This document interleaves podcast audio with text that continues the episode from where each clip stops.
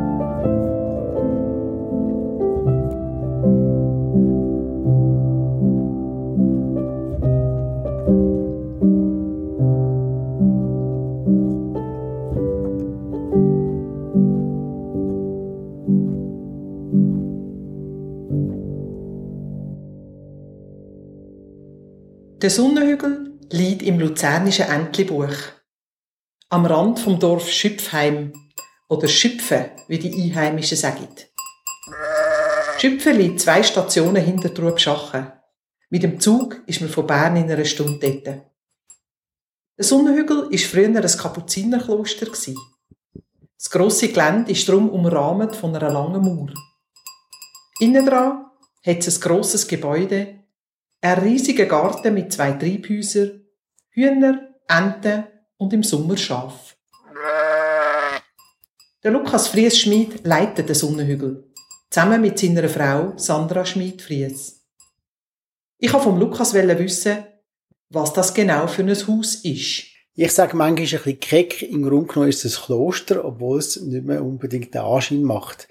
Vom äußeren Rahmen her schon. Wir leben in einem ehemaligen Kapuzinerkloster, ein altehrwürdiges Haus aus dem 17. Jahrhundert, aber frisch renoviert, ergänzt durch einen zeitgenössischen Anbau. Das ist ja der äußere Rahmen, der dem eben schon einen Rahmen gibt.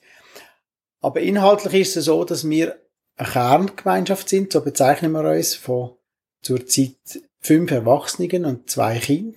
Wir sind hier als Gemeinschaft daheim und leben zusammen mit den Gästen, die zu uns kommen, die für eine begrenzte Zeit, aber eine Woche bis zu mehreren Monaten, mit uns den Alltag drinnen teilen.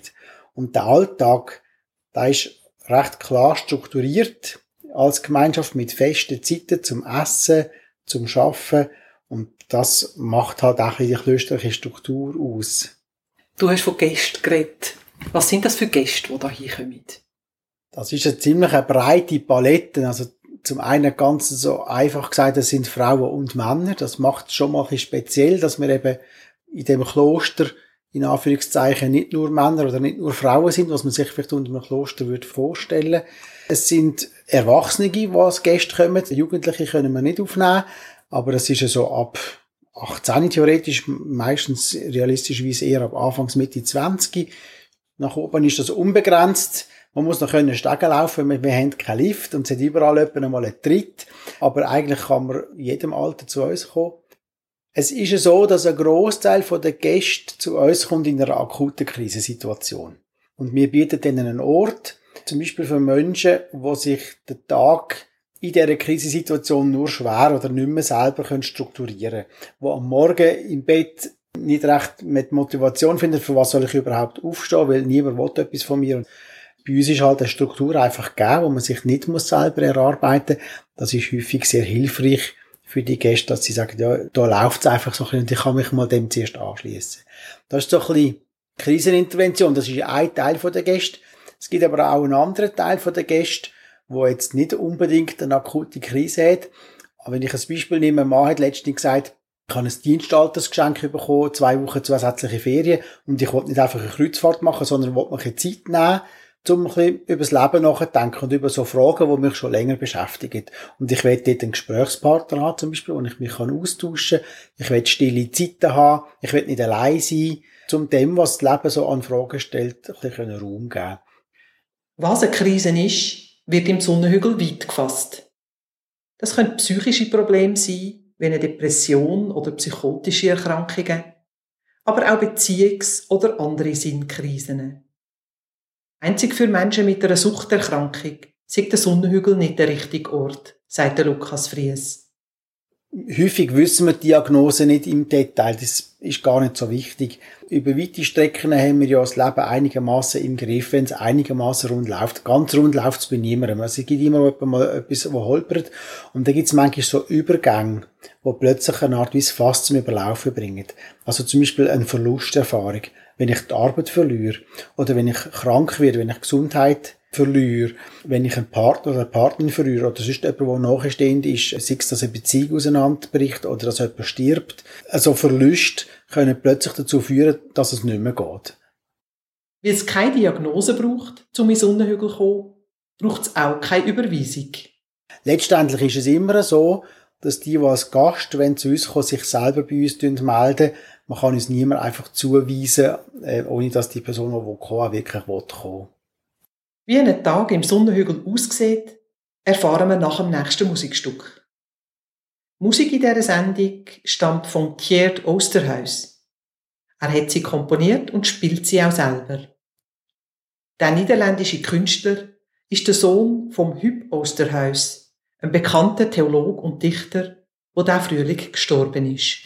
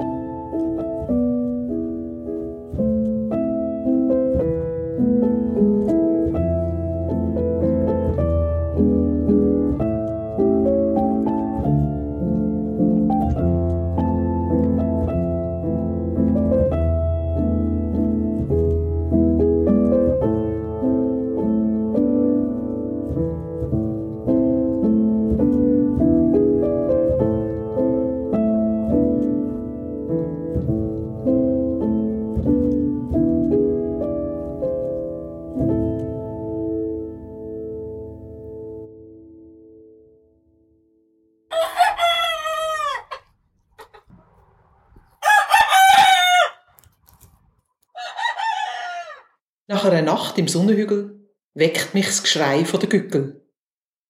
Es sind etwa 15, haben mir Salome und Miriam, die beiden Zwillingsmädchen von Lukas und Sandra, erzählt. Schon gleich läutet die Glocke von der Klosterkirche zum Gebet.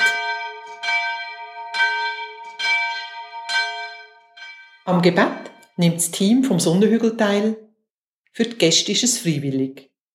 Es geht eine halbe Stunde und besteht aus wenig Text, einer davon aus der Bibel, viel Stille und Gesang im Stil von Taizé.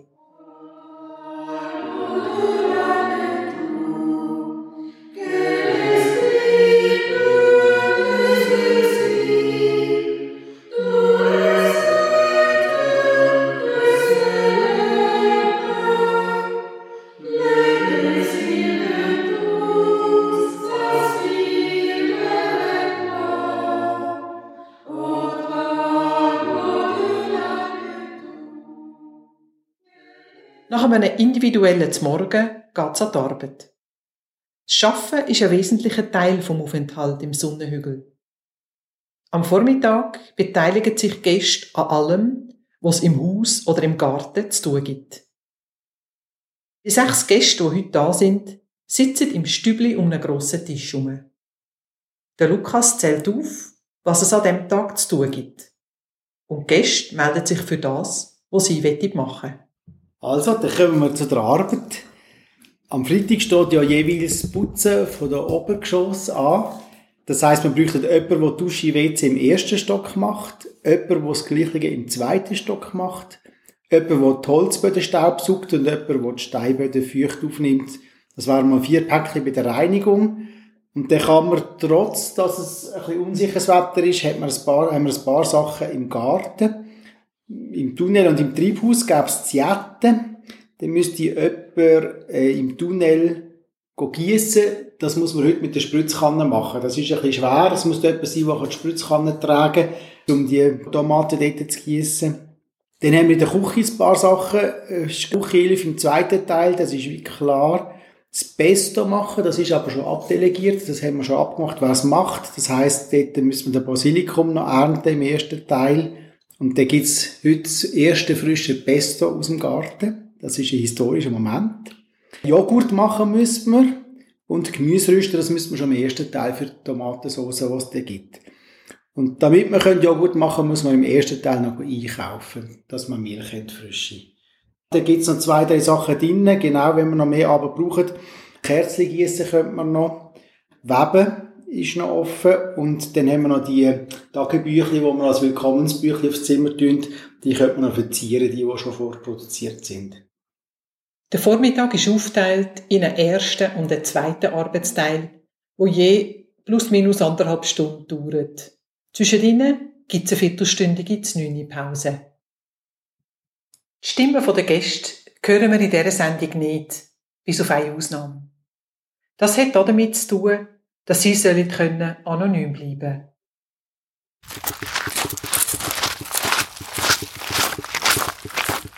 Sandra Schmid-Fries, die Frau von Lukas, läuft mit einer Gästin, wie sie da sagen, ins Treibhaus. Das steht voll mit Basilikum. Aus dem soll die Gästin Pesto für die Spaghetti machen. Beim Basilikum ernten, schau, kannst du einfach hier diesen Hauptstamm nehmen und dann wächst es ziemlich gut weiter wieder buschig. Das heißt, du dann kommst überall wieder so und die unteren lässt du stehen. Okay. Genau. Mach doch mal das Becken so halb voll. Ich denke, so viel brauchen wir schon und sonst holen wir noch was. Mhm. Eine halbe Stunde später kommt der Gast mit einem grossen Kübel voll Basilikum in die grosse Küche. Dann geht es hier beim Basilikum jetzt so weiter, dass du einfach hier die Blätter abzupfst. Und kannst alle nehmen, auch die kleinen, die sind besonders gut. Und den Stängel kommt dann auf den Kompost.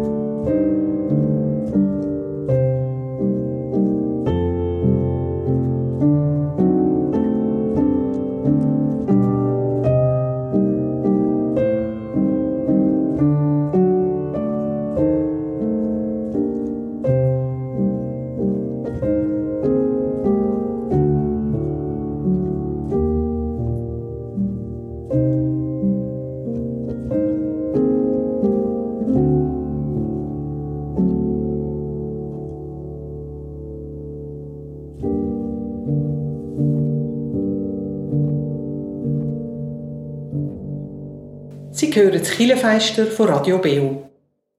Wir sind in dieser Sendung zu Besuch im Sonnenhügel, Schüpfen im Entlebuch. Der Sonnenhügel ist ein Haus, wo Menschen in Krisenphasen vorübergehend mitleben können. Die Gäste, wie sie hier heissen, arbeiten am Vormittag im Haushalt und im Garten mit.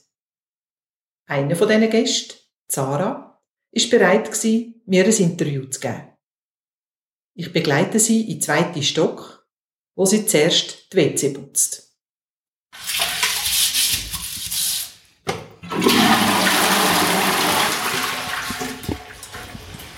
Sarah, du hast heute WC geputzt. Genau, ja. Wieso hast du gerade diese Arbeit ausgewählt? Also einerseits war diese Arbeit noch frei. Das heisst, sie war so ein bisschen noch offen und man muss es ja auch machen. Und andererseits mache ich es eigentlich auch nicht ungern. Erstens ist es ein WC, das ich auch brauche. Ich kann dann auch wirklich meinen Dreck wegputzen, sozusagen. Und andererseits sind es mega schöne WCs. Die putzt man irgendwie noch gern, weil es einfach sehr gut zum Putzen und sehr rein geht. Nachher ist es super und man sieht das Ergebnis. Jetzt ist das Arbeiten da ein wesentlicher Teil des Aufenthalts im Sonnenhügel. Bewirkt das etwas bei dir? Es gibt mir so einen kleinen Halt. Das heisst, es ist wie klar, am Morgen tut man arbeiten. Durch das, dass alle etwas machen, fühlt man sich so in einer Gemeinschaft. Und man fühlt sich dann so zusammen, wie in einem Pfadilager, wo man zusammen Küche macht. Und man kann aber auch gut eine Arbeit auswählen, wo man für sich allein ist, wo man in der Stille ist, wo man einfach seinen Gedanken nachgehen kann. Was ich so ein bisschen festgestellt habe, für mich auch, was ich mitnehmen kann für daheim, was Arbeiten angeht, ist, dass es durchaus auch eine sinnstiftende Arbeit ist, daheim den Haushalt zu machen, ohne dass ich mich dort dann immer permanent ablenken muss mit Podcast hören oder Musik hören oder so, sondern dass ich das eigentlich so ein bisschen als Meditation nutzen kann. Was hast du denn sonst schon für Arbeiten gemacht da? Ich war schon in der Küche und habe geholfen, das Mittag vorbereiten. Ich habe Zimmer hergerichtet für die Gäste, die kommen, die neuen. Ich war im Garten, ich habe getränkt. Und das ist wirklich eine Arbeit, wo man denkt, so, ich muss nur ein bisschen tränken, aber ich bin über eine Stunde in diesem Gewächshaus inne und jedes Pflänzchen muss gegossen werden. Geerntet habe ich schon. Ich habe schon recht viel gemacht. Magst du erzählen, warum du da bist? Ich habe mich in einer Krise wiedergefunden, wo sich so ein bisschen abgezeichnet hat, dass das wird kommen, dass ich einfach auch nicht mehr haben mögen und ich einfach eine Zeit gebraucht habe, wo ich in mich hinein hören kann. Ich war sehr viel im Aussen unterwegs gewesen. Das heisst, ich musste einfach Sachen erledigen, Tasklisten abhökeln. Ich war dem wie nicht mehr so gewachsen gewesen. In dieser Situation hat Sarah am Sonnenhügel angerufen. Warum das die beste Entscheidung von ihrem Leben war, erzählt sie nach dem nächsten Musikstück.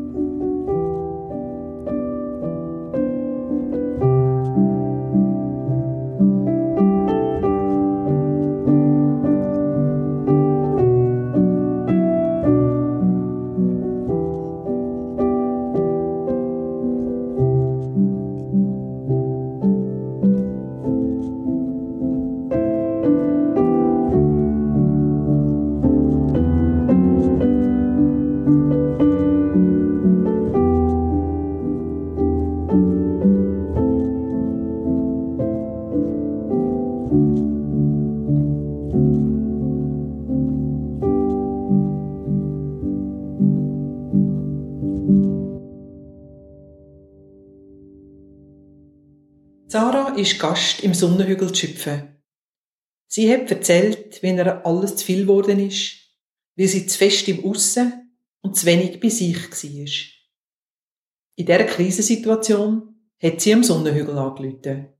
Ich konnte innerhalb von einer Woche zu einem Erstgespräch kommen und dann konnte ich hierher kommen, gerade eine Woche später. Und es war so unkompliziert gewesen. Also, sie haben eigentlich nur meinen Namen gehabt und Telefonnummer und gesagt, ja, kommst einfach nächsten Montag. Ich habe weder irgendetwas ausfüllen noch irgendetwas unterschreiben. Es ist sehr, sehr niederschwellig. Und es hat mir einfach so ein Gefühl gegeben, mir ist willkommen. Ich muss sagen, es war die beste Entscheidung, die ich dort fällen konnte. Du bist ja schon ein Zeitchen da und du gehst schon gleich wieder heim. Ja. Kannst du schon sagen, was hat es dir gebracht? Es hat mich mir selber näher gebracht. Ich bin in der ersten Woche gar nie aus diesen Klostermauern raus. Ich habe mich wirklich da rein verkapselt und habe wirklich auch Zeit gebraucht, um in mich hineinzuhören. Also es war wie der Moment gewesen, um innehalten, in die Stille zu gehen und eben, weil ich so viel im Aussen war, einfach mal ins Innen zu gehen. Und feststellen, dass das wunderbar ist, was in mir inne ist, das kann ich mitnehmen. Weil man hat dann vielleicht am Anfang so ein bisschen Angst, was passiert, wenn ich da plötzlich still bin und in mich hineinhöre. Das kann ja auch unangenehm sein. Dass ich festgestellt habe, dass es überhaupt nicht unangenehm ist, sondern dass es ein sehr schönes Gefühl ist, das beflügelt mich auch ein bisschen. Wenn ich könnte, würde ich länger bleiben. Es ist gerade nicht möglich, weil ich einfach merke, wie gut dass es mir tut und wie wohl dass ich mich hier fühle. Also ich habe wirklich das Gefühl, ich sei Teil von dieser Gemeinschaft und von diesem Haus.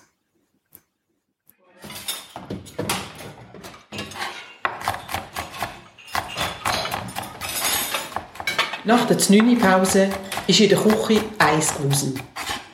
Am riesigen Trog wäscht der Gast das Kochgeschirr von Hand ab. 2 weitere sind am Abtrocknen und am Versorgen. Sandra kocht am Holzherd die Spaghetti. Die Elisabeth Staubli, die auch zum Team gehört, ist am Oberschienen schnetzeln. Das soll die zweite Spaghetti-Sauce geben neben dem Pesto. In einem ruhigen Moment konnte ich mit ihr reden. Elisabeth, wenn ich mich da so umschaue und sehe, was da innen alles läuft, habe ich den Eindruck, die Küche ist ein bisschen das Herz vom Sonnenhügel. Würdest du das auch sagen? Also das kann man sicher so nennen, dass das Herz ist. Wir tun hier 3 Mahlzeiten zubereitet, aber wir haben auch noch das Abend und das 9, wo man immer wieder mal etwas vorbereiten muss. Und es ist auch ein grosser Arbeitsbereich, wo man die Gäste mit einbeziehen kann. Das ist das beim Rösten. Die Gäste können auch zum Teil manchmal kochen, die das sich zutrauen. Da braucht es immer eine Küchenhilfe, die Köchin oder der Koch unterstützen. Und manchmal sind auch ganz verschiedene Sachen, die noch nebenbei laufen, wie zum Beispiel im Sommer, wo man einmachen, Konfi kochen, vielleicht einmal Kuchen backen oder vielleicht auch vorbereiten bei einem grossen Fest. Etwas, was ich da nicht sehe, ist eine Abwaschmaschine. Ja, das ist ganz bewusst so gewählt. Wieso? Wir tun Abwaschen miteinander. Es ist ein gesellschaftlicher Anlass, wo Begegnungen stattfinden, dass das alles miteinander geschieht. Das heisst, die 3 Mahlzeiten, die werden nachher alle von Hand abgewaschen? Die werden alle von Hand abgewaschen. Von den Gästen? Von den Gästen, aber nicht nur von den Gästen, auch die Kerngemeinschaft tun auch immer sich daran beteiligen. Ihr habt ja auch einen ganz grossen Garten. Und ich nehme an, was im Garten wächst, kommt früher oder später da rein. Sind ihr Selbstversorger? Zum Teil sind wir Selbstversorger. Wir haben nicht immer ganz alles aus dem Garten, weil es einfach zu gross, weil unser Haus zu gross ist. Wir haben im Moment auch sehr viele Gäste. Und es braucht einfach im Moment auch sehr viel Gemüse, Käse, Milch, hier und da mal Fleisch auch. Was Gemüse ist, haben wir zum Teil vom Garten. Das ist einmal sicher ein Salat, den wir immer jeden Tag frisch ernten können. Es hat Kohlrabi jetzt gehabt. Es kommen jetzt Zugetti. Wir haben meistens auch Oberschienen. Das sind wunderbare Prachtexemplare. Tomaten müssen wir noch ein bisschen warten, weil hier im Schöpfen ist ein raues Klima. Das geht ein bisschen länger. Oder auch Kräutchen haben wir im Moment ganz viel. Teekräutchen jeden Tag mit frischen Kräutchen aus dem Garten Tee machen. Elisabeth erzählt, dass sie Joghurt und Brot selber machen. Gerade das Kneten vom Brotteig machen die Gäste meistens gern. Elisabeth hat manchmal den Eindruck, dass handfeste Teige sei auch eine Form von Verarbeitung von schwierigen Gedanken. Am Team ist es wichtig, möglichst ökologisch und biologisch zu haushalten. Auf Fleisch können sie allerdings nicht ganz verzichten. Grundsätzlich einmal in der Woche essen wir Fleisch. Es ist auch ein Ort, also ich sage, Schöpfheim ist ein landwirtschaftsgeprägter Ort. Ich denke, es ist auch wichtig, dass wir von den Metzgern und von unseren Bauern halt auch mal einmal Fleisch einkaufen.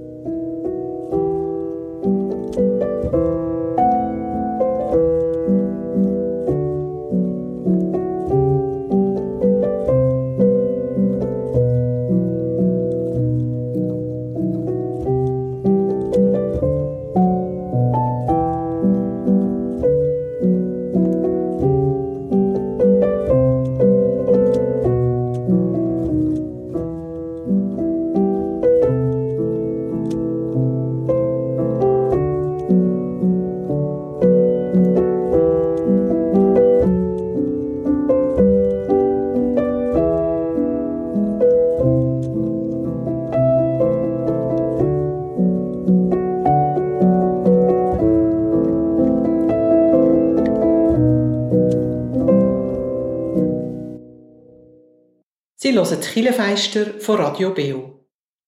Im Sonnenhügel Tschüpfen rede ich mit Lukas Fries-Schmid, der das Haus zusammen mit seiner Frau Sandra Schmid-Fries leitet. Am Vormittag ist ein Haufen gearbeitet worden.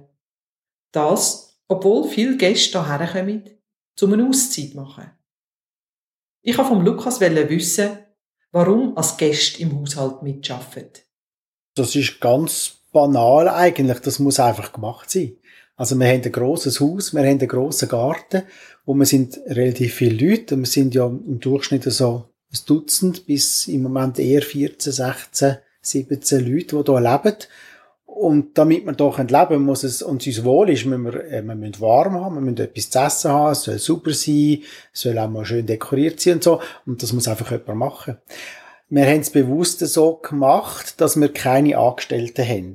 Also wir haben keinen Koch oder keine Köchin, die für uns kocht. Sondern wir versuchen bewusst, bei allem, was irgendwie geht, Gäste in die Arbeit mit einbeziehen. Warum?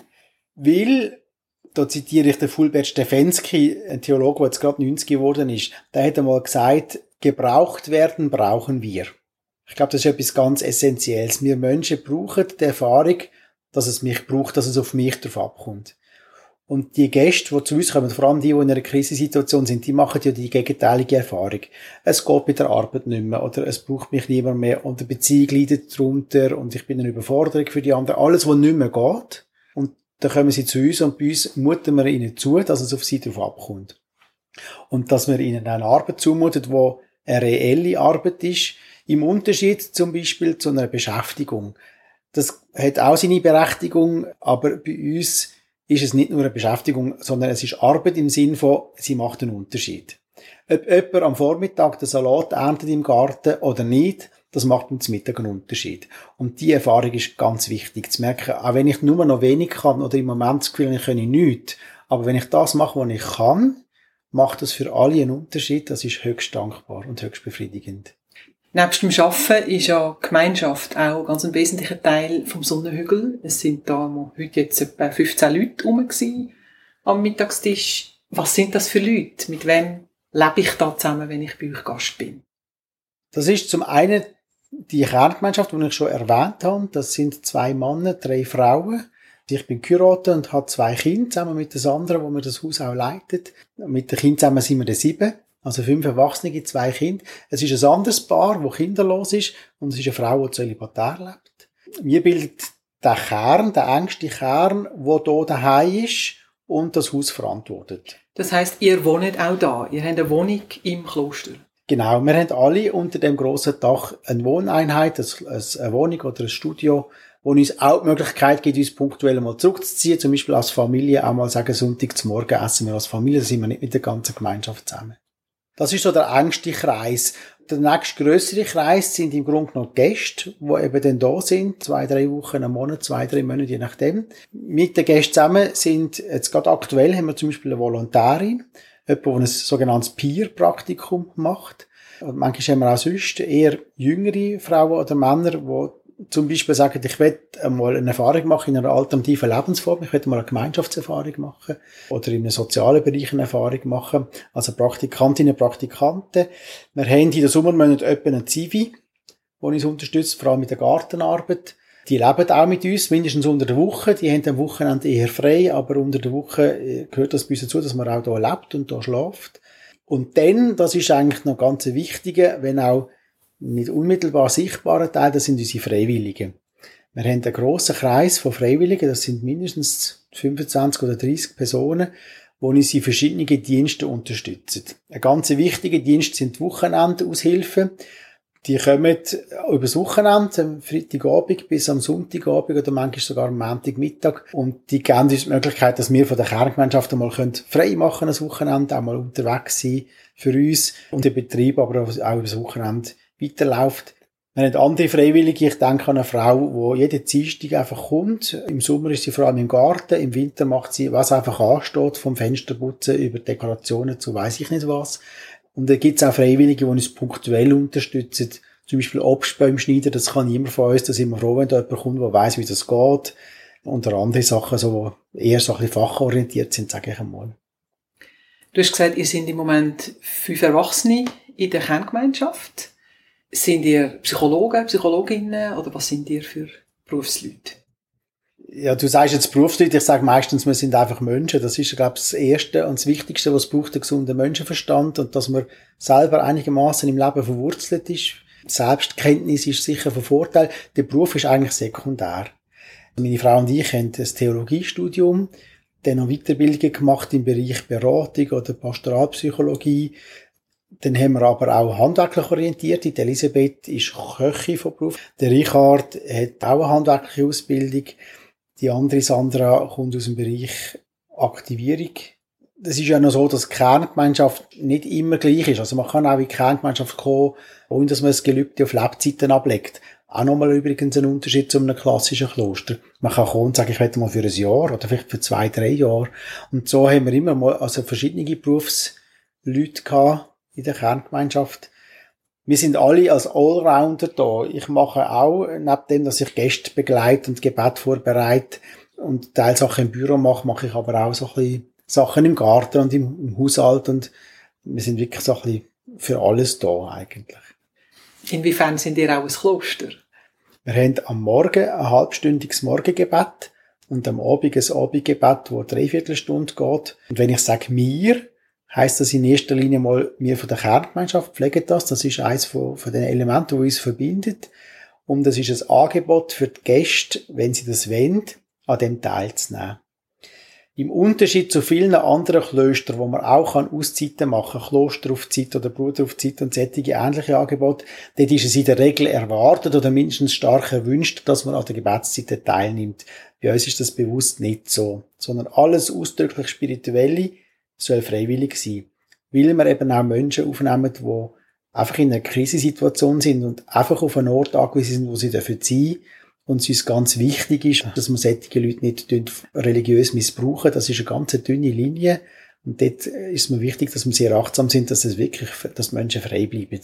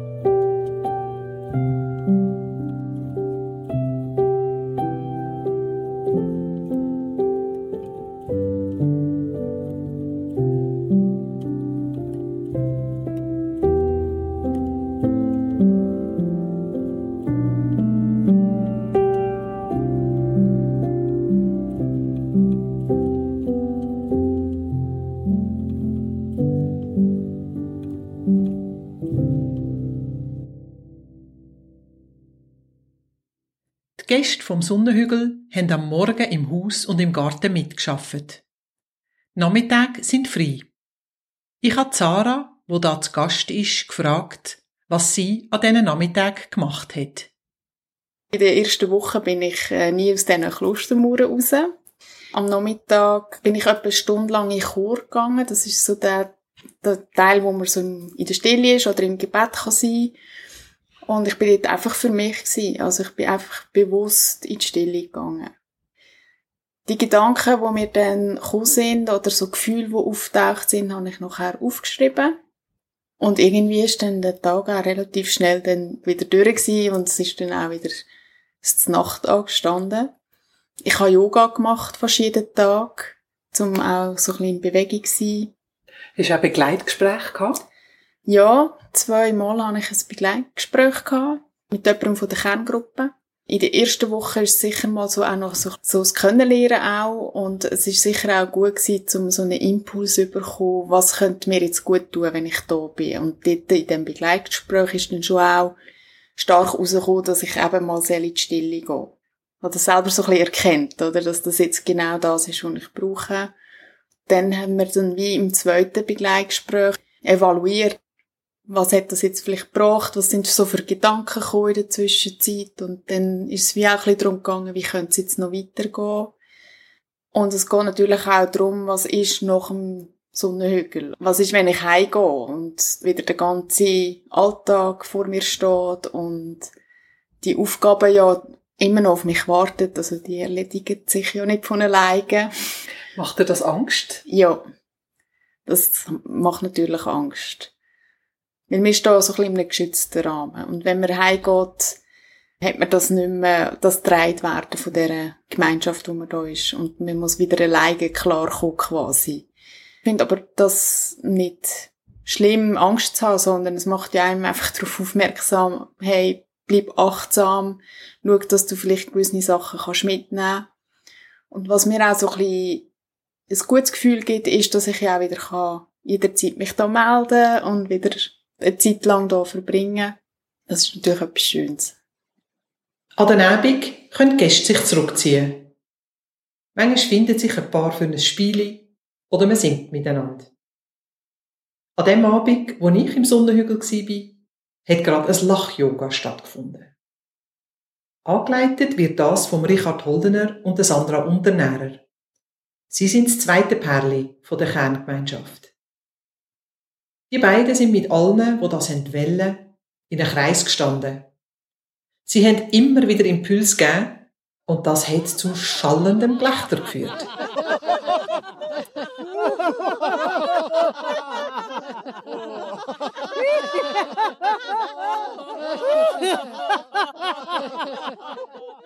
Sandra Unternährer hat mir erklärt, wie das möglich ist, dass man lachen kann, auch wenn einem gar nicht ums Lachen drum ist. Also wir machen miteinander so ganz einfache Übungen, so, man kann sich ein bisschen vorstellen, so pantomimisch sieht das so, und dann dazu einfach lachen, zuerst als ob, so quasi, so ein bisschen haha, hihi, und durch das wir Augenkontakt miteinander auch haben und eben miteinander das machen, kommt man automatisch eigentlich ins echte Lachen. Und dann können alle lachen? Ja, das funktioniert wirklich. Wie gesagt, es ist ja egal, ob man echt lacht oder nicht. Also die Wirkung ist ja genau gleich da. Und da kommt das eigentlich gar nicht so drauf an, ob jetzt jemand aus dem Herzen lacht oder eben einfach so ein bisschen mitlacht, so haha. Und was ist die Wirkung? Die Wirkung ist einerseits, dass man sich besser fühlt. Dann ist das Immunsystem, das gestärkt wird. Genau. Und natürlich auch, wenn man eben viel lachen tut und dann eben viel mehr guten Sauerstoff hat, weil die Lungen wieder mit Sauerstoff gefüllt sind, nicht mit abgelagertem, sondern mit frischem Sauerstoff. Durch das können wir dann auch wieder besser denken, weil unser Hirn braucht nämlich etwa 20% mehr Sauerstoff als alle anderen Organe. Die Gäste, die da sind, die sind ja manchmal nicht gerade so in der Stimmung zum Lachen. Können die trotzdem mitmachen? Ja, die können gut mitmachen und es ist wirklich ganz erstaunlich, weil die sich auch mit darauf einlassen, denen geht es wirklich nachher besser. Und das Erstaunliche ist eigentlich wirklich für mich, dass es da viel die positiveren Rückmeldungen gibt, sogar als bei einfach sonst Menschen, die zu uns kommen.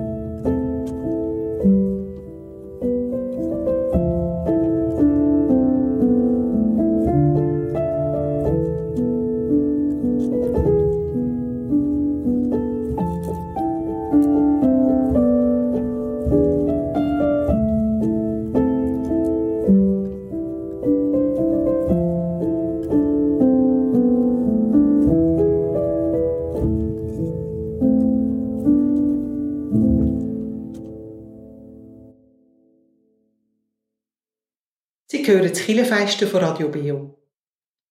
Wir haben in dieser Sendung den Sonnenhügel besucht, wo Menschen in Krisenphasen aufnimmt.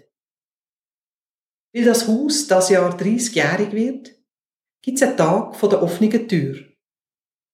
Am Samstag, am 28. Oktober, können Sie ab der 1:30 einfach unverbindlich hineinschauen. Eine Anmeldung ist nicht nötig. Wo das Haus genau liegt, finden Sie auf der Webseite sonnenhügel.org. Es ist inzwischen Abend geworden und das Glöckli vom Sonnenhügel läutet noch einmal zum Abendgebet.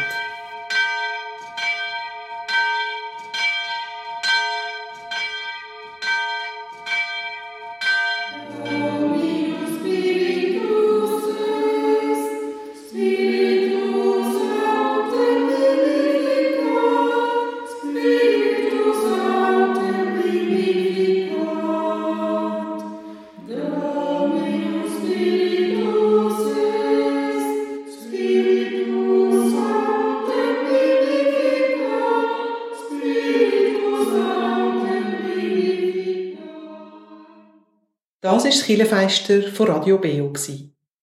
Eine Reportage über den Sonnenhügel. Ein modernes Kloster, das Menschen in Krisenphasen aufnimmt.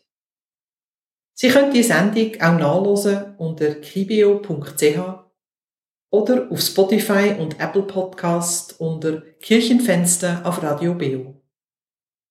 Das sind die weiteren Kirchensendungen auf Radio Beo.